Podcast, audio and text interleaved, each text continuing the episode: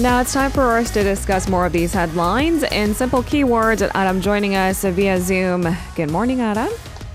Good morning, Lena. Happy hump day. Happy hump day indeed. The halfway point, not too shabby.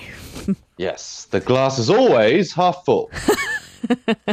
I will start believing you when you say that with a smile. Sorry, was I? Yeah, uh, I did say that with a smile, didn't yeah, I? Uh-huh, uh-huh. Didn't it show? No. Okay. A hint of sarcasm. All right, let's jump into keyword news portion of the day. We're going to try to clarify uh, these major headlines for our listeners, uh, starting with Nuri Rocket's third launch, impending and scheduled for later this afternoon. This is our first pick of the day. Nuri launch. So Korea's homegrown rocket Nuri is at the launch pad at the Naro Space Center and it is ready for its third launch. It seems to mark an important occasion. What's the latest, Adam? It certainly is uh, an important occasion. It's the real test of the rocket, if you will, uh, this third launch. Uh, it was erected at the Space Center, which is located in Kohung uh, at 11.33 a.m. yesterday. Officials conducted uh, pre-launch checks in the afternoon, and they wrapped up the process at 9:14 p.m., which is a little bit later than scheduled. They were planning on getting it completed by say about 7 p.m., but it took a couple of hours uh, longer. Now the liftoff is likely to take place at 6:24 p.m. today, but of course. With the weather and all those uh, variables in consideration, the time could change, but 6:24 is the uh, scheduled launch time as of now. Now, in June last year, when Nuri was gearing up for its second launch, it did have a temporary setback due to technical hmm. glitches, mm. leading to the actual launch date being postponed. But after those issues were fixed, Nuri was successfully launched uh, for the second time. Hopefully, there's no real hiccups this time, and it does uh, launch on time. But of course, we'll have to see. Uh, now, today, Nuri will perform a mission to launch practical satellites into orbit uh, and will carry um, eight satellites. They include the country's second next generation small satellite, as well as micro satellites developed by the Korea Astronomy and Space Science Institute, uh, codenamed SNIPE. Uh, Cube satellites developed by three private companies will also be put into orbit. They are included in that list. It is the first time that Nuri is tasked with handling multiple satellites in one flight. Mm-hmm. Uh, the small satellite is expected to enter into orbit at an altitude of 550 kilometers um, from the rocket 13 minutes and 9 seconds after liftoff. Uh, the seven cube satellites will then, in turn, be injected from the rocket at 20 second intervals. Hmm. Uh, now, this isn't the last uh, launch. The country plans to conduct three additional Nuri rocket launches by 2027. So the country is certainly accelerating its space efforts. All right, so all eyes on are, uh, of course, uh, glued at 6:24 p.m. Rather specific, mm. but as you said, subject to change depending on weather conditions and a number of delicate variables that I couldn't begin to explain, even if I understood it. Just understand that space is hard, and uh, but yeah. uh, inevitably we have to be part of the space venture. So all mm. eyes peeled for 6:24 p.m. tonight. We'll have the yep. updates tomorrow morning on that regard as well. Let's move yeah, on. Yes, no. Yeah, I just had a quick look at the weather in Kohung, and yeah. uh, it's uh, slightly cloudy, but okay. no rain in the forecast. Uh, so, if all goes well, uh, it should be launched on schedule. All right, let's move on to our second keyword of the day CHIPS Act. Korea has asked the U.S. to review Washington's proposed limit on the expansion of production by Korean chip makers in China. So, what's the latest on this front? Yeah, so again, the CHIPS Act is causing a bit of concern for Korean chip makers, and the Korean government has asked the US to double that limit uh, for those receiving CHIPS uh, Act grants. This comes two months after the US set the limit at 5%. So basically, the Korean government wants a 10% limit. Now, Seoul said in documents to the Federal Register that it believes the guardrail provisions, as it's called, should not be implemented in a manner that imposes an unreasonable burden on companies investing in the United States. It urged the US to review the proposed rules' current definitions of material expansion, legacy semiconductor, and other key terms.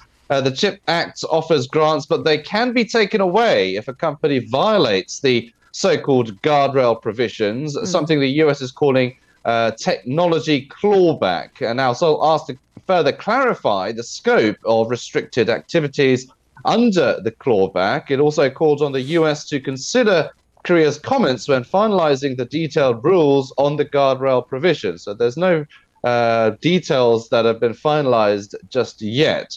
Uh, so all of this is just basically asking the US to allow Samsung Electronics and SK Hynix to produce more semiconductors in China, even with these US government subsidies. Mm. Uh, hmm. so um, basically, uh, an expansion, not an overall kind of uh, waiver, if you will, but mm. they consider. Uh, Seoul considers 5% to be a little bit low, considering that mm. if they're making investments in the US, then maybe they should get some compromise and some benefits when they're dealing with China as well, because of course China is a major key market for the Korean uh, chip makers as well. I mean, what the United States cannot ignore is that the Korean companies are set to invest roughly $8 billion in battery factories to be set up in different parts of the United States. And that's just an mm-hmm. estimation. You take in inflation, you take in uh, the rising cost of raw materials, and that bill might be even hefty. What that does for the United States is create more jobs locally. Mm. And that's something that they cannot step aside. And also the mm-hmm. fact that, well, Korea is an important strategic partner in a number of different mm. grounds. So this tug of war seems to continue. Ironing out the details requires more conversation. Mm-hmm. Certainly does. it's not the last of it, is the subtext of that, by the way. Mm-hmm. All right, let's move on to our third keyword of the day. Fukushima inspection. So, a Korean team of experts have kicked off a two day inspection of the planned release of radioactive water from the crippled Fukushima nuclear power plant. They seem to be really careful about making any sort of announcements before they have all of the data. What can we expect for now? Yeah, so uh, they only just completed their first day of checks, so it is a bit early to kind of uh, alleviate concerns of South Koreans and probably still uh, not enough to alleviate those concerns even after uh, their inspection is done. But uh, they have kicked off that inspection nonetheless. And Yoo Guk-hee, who heads the uh, delegation, told reporters after the first day's visit that his team observed all the facilities that it did intend to see. But he noted that the team needs more data, including about the water filtering system to determine contamination levels before and after treatment and whether it is safely operated. Uh, he said his team is trying to focus on uh, is to determine, uh, based on scientific evidence and standards, how these facilities work and whether these facilities are working properly, as well as whether the discharge procedure and process are adequate. Now, asked if there is anything that can be done to quell South Korean people's anxiety over the discharge plan, he said, "quote If we could explain in detail what we have inspected." I think that is meaningful. Um, now, the team examined the plant's custom purification system known as ALPS uh, and facilities related uh, to tanks designed to store and conduct measurements of radioactive substance, uh, substances. Uh, the experts also examined additional tanks from which the operator TEPCO had obtained samples for the radiation environmental impact assessment. Tomorrow, the team plans to visit a chemical study facility They'll also examine the seawater dilution system and discharge facilities. Um, the delegation is scheduled to have what it called in depth technical discussions based on their findings tomorrow before hmm. returning home uh, the following day. So there's been all this talk about are they going to actually collect samples of the water? The Japanese government said that's not part of the inspection. Uh, the Korean government seemed to be um, on board with that as well, uh, but we'll have to see uh, if uh, the scale and scope is to the uh, satisfaction of the concerned South Korean public. Mm, and because that is the purpose of the testing and this team of investigators in Japan for, in the first place, right? To alleviate mm. concerns of the public. Let's move on to our fourth keyword of the day SME gathering. President Yoon has attended an event at the presidential office to honor SMEs that have made a significant contribution to the nation's economic development. Can you tell us the details of this meeting? Yeah, so it is the second such event that has been held uh, at the front lawn of the presidential office. Uh, hundreds of uh, SME officials joined. They had uh, chicken and beer with uh, President Yoon, and Yoon reportedly chose the menu himself to encourage open-minded conversations among participants. I know I don't know whether that's because of the chicken and beer or just the beer itself. Who it's knows? certainly casual. it certainly uh, does help if there's a bit of alcohol involved. But uh, there you have it. That was a choice of menu. Uh, now the heads of uh, nine of the nation's conglomerates also attended. That's more than last year's um, five. Now the heads of the conglomerates pledged to uh, foster healthy cooperation with smaller suppliers. Uh, the event is aimed to review the SMEs' performances and recollect on the shared goal of Korea's economic prosperity. It highlighted SME business efforts to reconstruct uh, the war torn Korean economy in the latter half of the previous century and was a mingling venue for business heads and government officials. Now, it looks ahead also to the next 100 years to build Korea into a world class country with the strength of SMEs and entrepreneurs and the vitality of small businesses.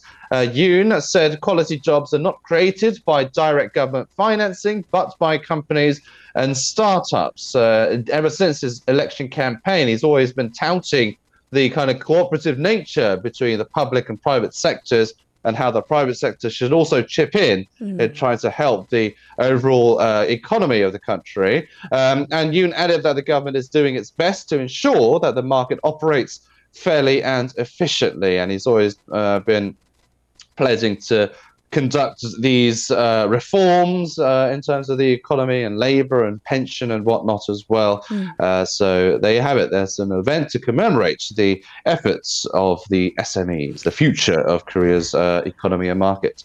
All right, with that, we move on to our final keyword of the day. Remembering Roh Moo-hyun.